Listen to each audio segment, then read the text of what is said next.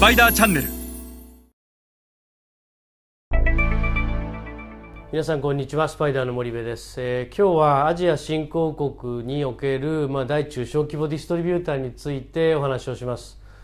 えー百聞は一見にしかずということで、えー皆さんと実際に現地に、えー訪問してですねディストリビューターを見ることができたら一番いいんですが、えーなかなかそうはいきませんので今日は写真を使って解説をしていきたいと思います。えっと、まず上の写真、えこれはですね ASEAN 某国の比較的規模の大きなディストリビューターの写真です。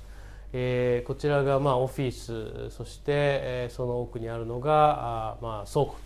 ということで、まあ、倉庫も非常にあの大きいですしオートメーション化が、まあ、あのそこそこ進んでいるというようなあの倉庫です。で、えっと、オフィスも3階建てで、えディストリビューターとしては非常に大きな規模であると。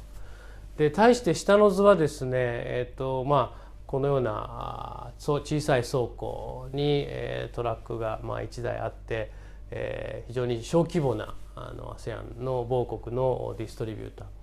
でこの対照的な2つのディストリビューターなんですが、まあ、あの特徴はですね、えっと、上は、えっとまあ、一族経営ディストリビューターというのはほとんど家業でファミリー経営しているので一族の経営ですよと。で大体大きくても数百億前半なのでこの規模で大体100億前後ぐらいそして、えーこのディストリビューターは某国でトップ5ぐらいには入ってます。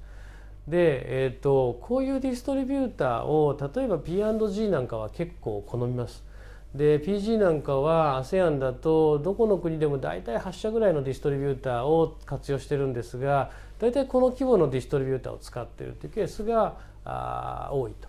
で対してこんな小さなディストリビューター誰が使うんだというふうに思うかもしれませんが、えっと、ユニリーバーとかネスレなんかがこういうディストリビューターを好んで使うと。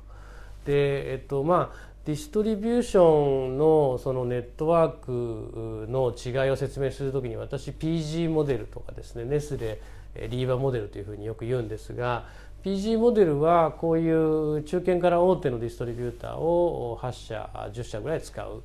で対してネスレリーバーモデルって言ってるのが、まあ、こういう小規模のディストリビューターをですね150とか200とかマイクロディストリビューション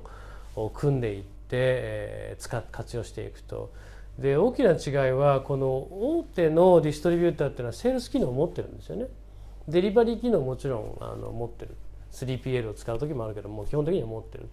基本的にはセールスを持っているのがやっぱり大手のすごい特徴で、えー小規模になってくるとセールスは持っていない。でそもそもリーバーもネスレもこういった小規模のディストリビューターにセールス機能は期待してないと。彼らに期待してるのは基本的にはデリバリーだけなので、まあ、日本でいうと佐川や大和これをディストリビューターとは日本では絶対に言わないけども、まあ、ASEAN などではこういうところがあデリバリーだけをするディストリビューターというふうに言われたりしています。えーそれでは今日はこの辺にしてまた次回お会いいたしましょう。